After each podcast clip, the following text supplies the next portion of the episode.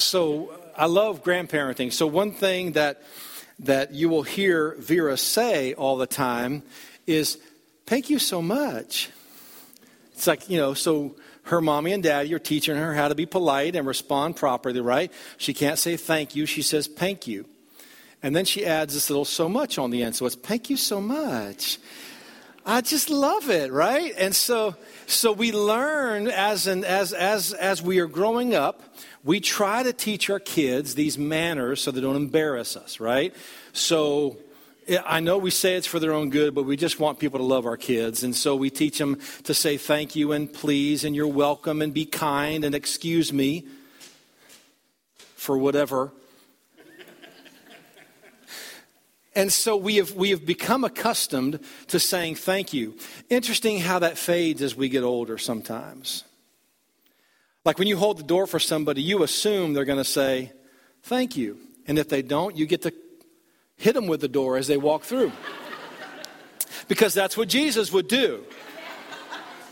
Because he's trying to teach them how to love the Father. Um, but you know, we, we, we have grown accustomed as we get older to saying the words, but sometimes there's not always a connection between what we say with our mouth and what we feel in our heart. So, Luke chapter 17, there's this incredible story. If you have your Bibles, we're going to be starting, I think, in verse 11, Luke chapter 17. If you have a, a phone app or your iPad or something like that, electronic device, uh, Luke is, is the third book in the New Testament. And um, there's, there's the, the, the four first books in the New Testament. You have Matthew, Mark, Luke, and John. They're known as the Gospels. And they all tell the story of the ministry of Jesus Christ here on earth from a different perspective. We won't get into all of that, but they were written to different audiences, and so they all come from a different perspective. And then obviously the authors, Matthew, Mark, Luke, and John. See, I'm the Bible scholar. I know this stuff. Matthew, Mark, and Luke, and John were the ones who wrote it, and, and they all come from a different perspective. Like, I love John, right? John acts like he was the only disciple that Jesus liked, right? So, so, like in, in his description of himself, like when he had an interaction with Jesus, he would say, you know, the disciple whom Jesus loved. He was part of the inner circle kind of a thing. So Luke comes at it from, from a very different perspective. Luke was an educated man. Luke also wrote the book of Acts. He traveled with Paul. And so, although I don't know that Luke was present when all of these things happened, I think that he learned of the ministry of Jesus Christ and he intended to record it in a different manner. And so he writes the book of Luke from a different perspective. I enjoy the book of Luke. Um, it's interesting the, the, the, because he was, a, he was a doctor, he was educated, so he comes at it from a little bit of a different perspective. And he tells the story in Luke chapter 17 of, of a grateful leper, and there's 10 of them. And so we're, we're embarking on this little three week series called Thanks and Giving. And we are going to talk about the importance of gratitude, and then eventually we're going to get into, on the third week, how gratitude ought to affect our generosity. And that's kind of where we're going with this series. But if you would, with me, uh, take a look at Luke chapter 17, a great story here, and we're going to kind of get into some depth with it and kind of just read through the text and let the text speak for itself. And then I'll share with you some things that I've learned um, about some of the customs and such, and then we'll make some application at the end, okay? So let's read verse 11. It says this And it came to pass, as he, that's Jesus, went to Jerusalem, that he passed through the midst of Samaria and Galilee. Pause. Since Luke chapter 9, Jesus has been on his way to Jerusalem. So there was a change in his ministry direction where he began to minister more in the city of the, well, the region of Galilee. And, and, and the focus is going to Jerusalem because he's going to go up to Jerusalem. And when he goes up to Jerusalem, that's where he's going to celebrate Passover. And then the next day, he's going to be crucified. So he knows from Luke chapter 9 until the end of that gospel that his, his ministry is coming to a close. So you understand that's already in him, that's on his heart, and he is ministering as he is going to Jerusalem to celebrate Passover. So it kind of adds a little depth here as we read that he is going up into Galilee to Jerusalem. But interestingly, it says here that he is going through the midst of Samaria and Galilee. So, if you know much about the Samaritans, the people who lived in Samaria, they were half breeds, to put it coarsely. And they were hated by the Jews. They were called dogs. And there was absolutely no relationship between the Jews and the Samaritans on any positive level. There is a story in the New Testament about Jesus talking to a woman at a well. Maybe you recall that and she was known as the Samaritan woman. And before that happened, Jesus said, I must needs go through Samaria. And all of his disciples were like, huh? Why would you want to do that? It's because he wanted to meet the Samaritan woman, share the gospel with her. And so Jesus didn't differentiate. In fact, the fact that he is going up in between Galilee and Samaria is a beautiful picture of him being willing to minister to both the Jews and who would be considered the non Jews. We only have to verse 19. They're not all going to take that long. That was just verse 11. Verse 12. And as he entered into a certain village, there met him ten men that were lepers, which stood afar off. So I wish we could take more time to go into leprosy. It is an incredible disease that parallels the sin nature that we all were born with. There is so much here, but there was, it was a terrible disease, and there were several different types of leprosy. And a lot of times it would kill your nerve endings. You wouldn't feel anything. You wouldn't know that you were hurt or that something was burning you. It, was, it would create uh, dead tissue um, parts of your body would fall off, starting with your outer extremities, your toes and fingers, and work its way. It was a horrible flesh eating disease that would go from the inside out, kill your nerves. And it wasn't painful necessarily, it was just, there was no cure, so you were going to die. Depending on what version of leprosy you had, you were going to die anywhere from three to five years or five to nine years, depending on what version of leprosy you had. Here's the thing um, there, were, there were customs put in place if you had leprosy obviously you couldn't live around people. So they actually had a camp outside the city where all the lepers would live.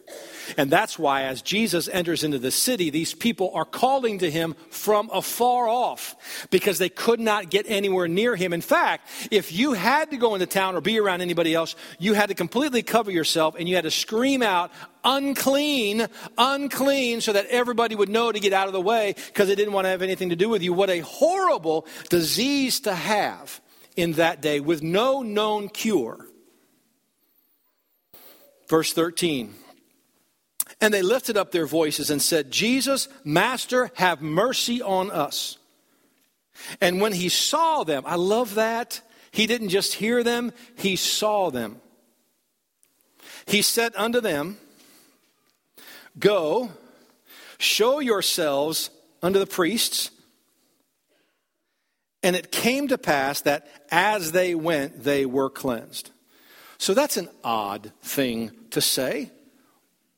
Go show yourself to the priest. Well, let's, let's again understand where all of this is coming from.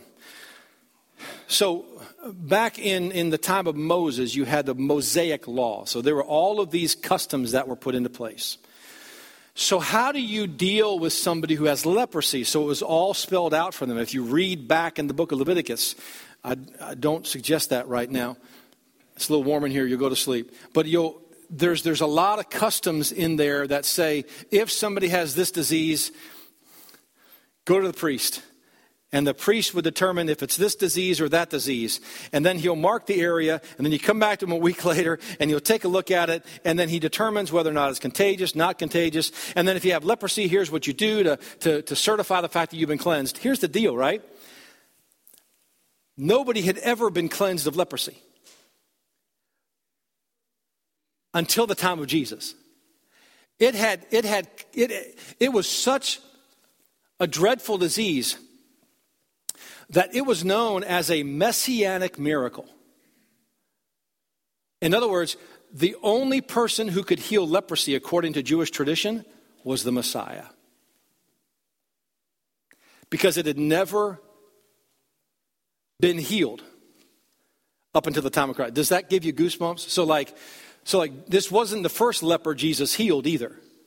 And so, what Jesus is telling them to do is to go to the priest and show that you've been cleansed. How awesome is that? But he didn't do anything, right? He didn't do anything. He just told them. So they have leprosy, and he says, Go show yourself to the priest. And then when did they actually get cleansed? When they went. Because the Bible says, as they were going, they were healed of their leprosy. So here's what's great Luke does not record that when Jesus spoke to them, they were healed. Jesus records that when they went, they were healed. Now, Jesus did all kinds of things to heal people, right? He touched some people, he spoke some people. One person just grabbed a piece of his clothing and was healed. So there's all kinds of ways that Jesus healed. What I find interesting here is that he didn't heal them with just his words, it was mixed with their faith. So the Bible clearly states that as they went, so they look down, right? They've got leprosy, and you want us to what? You want us to go into, t- you want us to go to where the priest is and show ourselves to him. And the Bible says that as they exercised that faith, as they were on their way, they were cleansed. So here's, the, here's a quick truth belief does not exist in a vacuum, faith is exhibited in what we actually do. Hebrews chapter 11 is known as the hall of faith. It starts off with this beautiful definition of faith and then goes into story after story, character after character of people who acted upon their faith. It says, by faith, Moses did such and such. Right? By faith, Abraham did such and such. And so, what it's saying is that faith was directly connected to what somebody then did. I love what James said in James chapter 2, verse 17. He says this Even so, faith, if it has not works, is dead, being alone. So, so reason with me here, right? So, what James is saying is that if our faith doesn't produce any type of action from the faith that we have, it's dead. So, you, so, so here's the thing. So, like, here we are in church on Sunday. I love having you here, by the way. I want you to know that. But your faith is not for Sunday alone. Your faith is for Monday. Right? So we need to take our Sunday faith and see how that works on Monday. And Tuesday and all the way to Saturday. So the idea is that the faith that we say we believe, if it does not reflect itself into how we live and what we do, it's dead faith. So here's the thing you can have faith and not do anything, it's just dead. Your faith is dead. Like if you're not if you're not exercising faith in the real life that you have, like, so, so here's the thing. Where are you trusting God? Where are you stepping out of the proverbial boat? Like, how are you, how are you testing your relationship with the Lord? How is it that you're living faith in an experiential way in your life? So it's like, here's the thing. We, we love the fact that, that Jesus died for our sins. We love the fact that we can have a home in heaven. We love the fact that he can make our life so much better because of this incredible relationship. But it's almost like we're good enough. Like that's good enough. Like, like I'm okay with where I am right now. But what God is doing is He's calling you to exercise your faith in your relationships, in your finances, in your service to other people. Like, where is that happening in your life right now? Or is your faith really lonely? Being dead and alone? I want my faith to be alive. But be careful. Because when you start praying, like, God, exercise my faith, things might happen, right? So I remember when I lived in Texas, and, and I felt like there was another chapter of my life that needed to be written, and I began to pray that God would change my heart or change my location. That's how I ended up in Virginia. And then, like four years ago, Melissa and I are up at camp with the kids, and we're having some, some time together, and we're talking, you know, because I was the assistant pastor here, and we're talking, you know what? Our life is just really good right now. Like, I don't feel like we've really been challenged much lately. I should have said it quieter. Like, because God heard that, right? And then Randall stepped down and I became the pastor. You talk about a challenge. God was so, it, but I, but but here's the, the, the, the phenomenal thing is that is that when that happens, it not only increases what you get to do for the Lord in the kingdom of heaven, it increases and develops your relationship with the Lord on a level that was impossible before you stepped out on faith. And so, my encouragement to you is like, where are you being challenged to trust the Lord in your life? Please hear me this morning. Take a look at your schedule. Take a look at your relationships. Take a look at your checkbook. Is everything a nice, neat package that you don't really need God to do anything? Are you living with a dead faith? Like you come to church and everything's good, but in reality, what we need is to exercise our faith so that it becomes a living faith. Verse 15. And one of them, when he saw that he was healed, turned back and with a loud voice glorified God. that, that, that term, loud voice, literally in the Greek is megaphoneo, megaphone right? Big noise. This guy, like, was super happy about being healed. And I'm sure the other nine were as well. But where are the other nine going? They're going to go show themselves to the priest. More than likely, this is my guess, they were all Jews. The Samaritan didn't necessarily feel like he needed to follow the tradition of the Jews, perhaps. That's why he turned around and went to go see Jesus instead. But the nine others just keep on walking. The one fella turns around. And verse 16 says, And fell down on his face at his feet, giving him thanks, and he was a Samaritan. And Jesus answering said, Whew, were there not ten cleansed? But where are the nine? There are not found that returned to give glory to God, save this one stranger or foreigner. He was the Samaritan. So please note, healing still occurred for the nine. Jesus didn't go back on his word and said, Oh, you didn't say thank you. I'm going to take it all away. You got leprosy now. How terrible would that have been?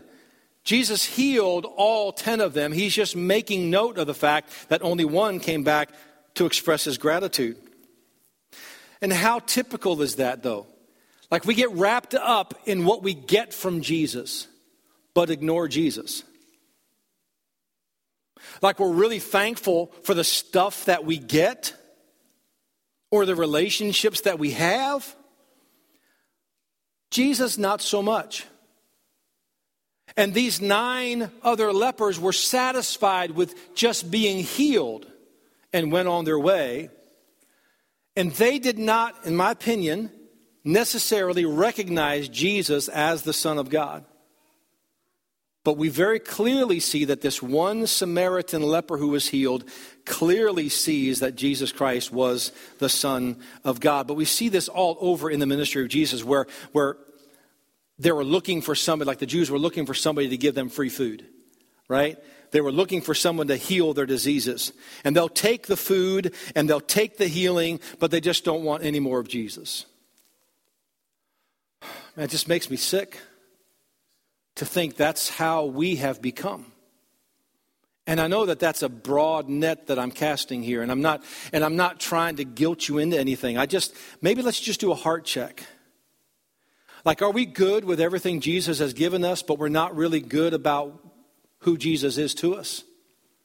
Like, we're good with what we've been given, and we feel like it's our right to spend our money however we want to and use our resources however we want to. but like we're not really good at letting Jesus invade our life anymore. Listen, Jesus is disruptive. Jesus makes things happen in your life. And the more that you give yourself over to Him, the more is going to be forced to change. And a lot of people don't like that. But here's the deal, right? So, so what if this was going through the Samaritan's mind? Well, if Jesus can heal me from leprosy, what more can He do in my life? Like, how much better can He make every other area of my life? Like when Jesus took Peter out on the, on the water and told him to, to, to, to put his nets over on the one side of the boat and they hauled in a great bunch of fish. What if Peter had never been a disciple? What if, what if Jesus just wanted Peter to be a better fisherman? Like, how much better would his fishing business have been if Jesus was helping him with his fishing business? So, I don't know what area of your life you're like, yeah, I'm good, God. You know, you saved me. I got my fire insurance. I'm not going to hell, right? I'm good just don't affect any other area of my life? No, no, no. Let, us let's, let's flip this around. How much better would your life be if Jesus was in every area of your life? So instead of like putting him in a little box and just taking him off the shelf and opening him up so he can bless you when you need it, and then you put him back in the box and put him back on the shelf and be like, okay, I'll call you when I need you. And now we live the rest of our life as though we're not even saved. Like we don't even have a relationship with him because we don't really want him to affect any other area because we got this under control. Oh, oh until something bad happens. And then it's why, God, did you do this to me? That's not a relationship. That's not how you treat your wife. Let me rephrase that. That's not how you should treat your wife, right? That's not how you want your kids to treat you. It's a relationship. God, help us as believers, as followers of Jesus, to be more than the nine. To not just be satisfied with what we've been given by Jesus, but want to know Jesus more. Verse 19 says this And he said unto him, Arise, go thy way, thy faith hath made thee whole. Don't mistake that for the healing. The healing had already taken place. I believe this was his, his introduction to eternal life. I believe this was the relationship. This was, like, I think we're going to see this leper in heaven. And he'll have all his body parts because he's already healed. And Jesus didn't do anything halfway. Like Jesus didn't just like heal him and then leave scars. It was it was fresh skin. He's going to be perfect. And we're going to see this guy in heaven because here, where he says, You've been made whole, I really believe that was his salvation happening because he recognized Jesus for who he was, the Son of God. So here's a few truths to pull out of this. And, uh, and first of all, we are created to express gratitude. We are created for gratitude. That's how God has made us. The Bible says that all of creation praises him. We are his creation. It should be a natural thing for us to do to praise the Lord. Romans 121 says this. It says, besides that, when they knew God, they glorified him not as God, neither were thankful. So Paul is writing to the church of Rome expressing his concern about a group of people who knew who God was. Like they knew about God, they had information, but they were not thankful, but become vain in their imaginations, and their foolish heart was darkened. They knew full well who God was, but they chose to not honor him as who he was. Gratitude is, is just expected. It's what it's who we should be. Then I would say this that gratitude acknowledges the grace that we've been shown. Going back to that word thankful that I mentioned in verse 16, this I love this so much in the Greek. So I'm not trying to sound like a scholar. When I reference the Greek, it's because the New Testament that we hold was originally written in Greek. And so, the best that we could, you know, we've translated from the Greek into English. Um, and, and there's different translations out there. So, what seems to help a lot of times is, is when you go back and read what the original Greek word was, and then you figure out what all the possible meanings of that are, then you look at what is written here and it kind of creates more depth. One of my favorite study tools is called the Amplified Bible because the Amplified Bible does that. It takes, it takes words like a verse like this and it kind of like expands it, it blows it up, it amplifies it, and it lets you know like the different possible meanings of a word. But this word thanked is the word, check it out, Eucharisteo where we get the word Eucharist. And here's, let's take it a little bit further. It's made up of two words, you and Christeo, or charis, which mean good and grace. So the idea here is that what he is thanking God for are the good graces that he's been shown. And so, what I love about this is, is when we express gratitude to the Lord, it is our acknowledgement of the grace that we have been shown.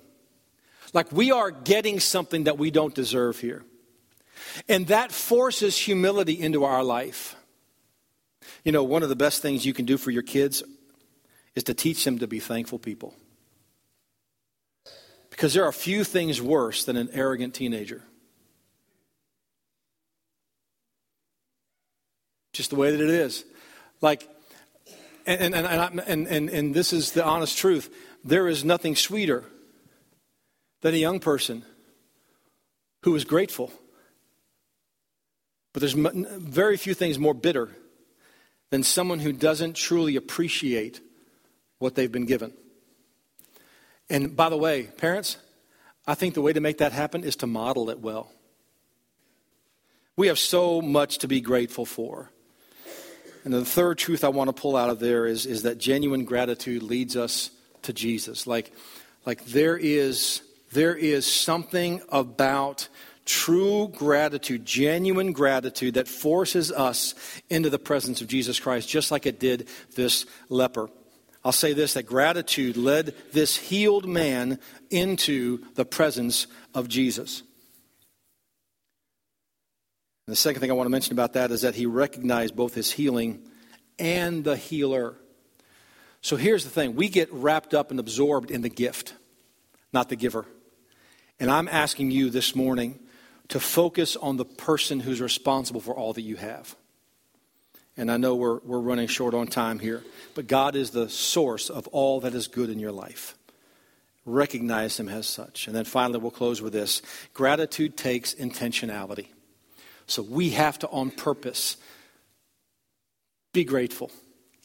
We have to intentionally do this. So we are made for this. It leads us to Jesus.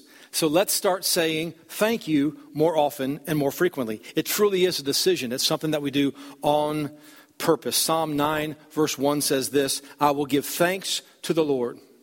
With all my heart, I will tell of all your wondrous deeds. Here's what I'm seeing in this verse it needs to come out of your mouth. Like it's not enough, in my opinion.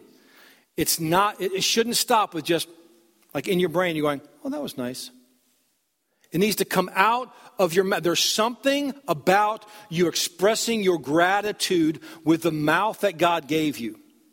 There is something contagious about it, right? When you are a thankful person, it's going to be natural for your family to express gratitude. You can be the one employee that doesn't complain about the boss. Unless he's really a jerk, then it's okay. I'm just saying, all good things come from above. And I think that we should express our gratitude. Be the one person who is contagious with their gratitude. You're not just thankful for your wife because she cooks you a good breakfast, right? You're not just thankful for your super handsome husband. Whatever you got. You're not just thankful, you are thankful to the God who provided them to you. You are thankful to the God that gave that to you. And when that comes to your mind, that person, that thing, that item, that event, I want you to write it on that card, and then, and then Whitney's going to be at the door with a basket and just throw those in the basket on the way, and then we're going to put them up on the wall. And I want you to consciously think of something that you are incredibly thankful for. And if you're like me, like you could fill up both sides of the leaf and, you know, in really tiny print. There's so much, and that's fine, but just, just try and come up with something. So here's a few practical suggestions that you can begin to deliberately, on purpose, intentionally incorporate gratitude in your daily life. A couple ideas. Keep a journal. Write five things a day in your journal between now and Thanksgiving that you're thankful for.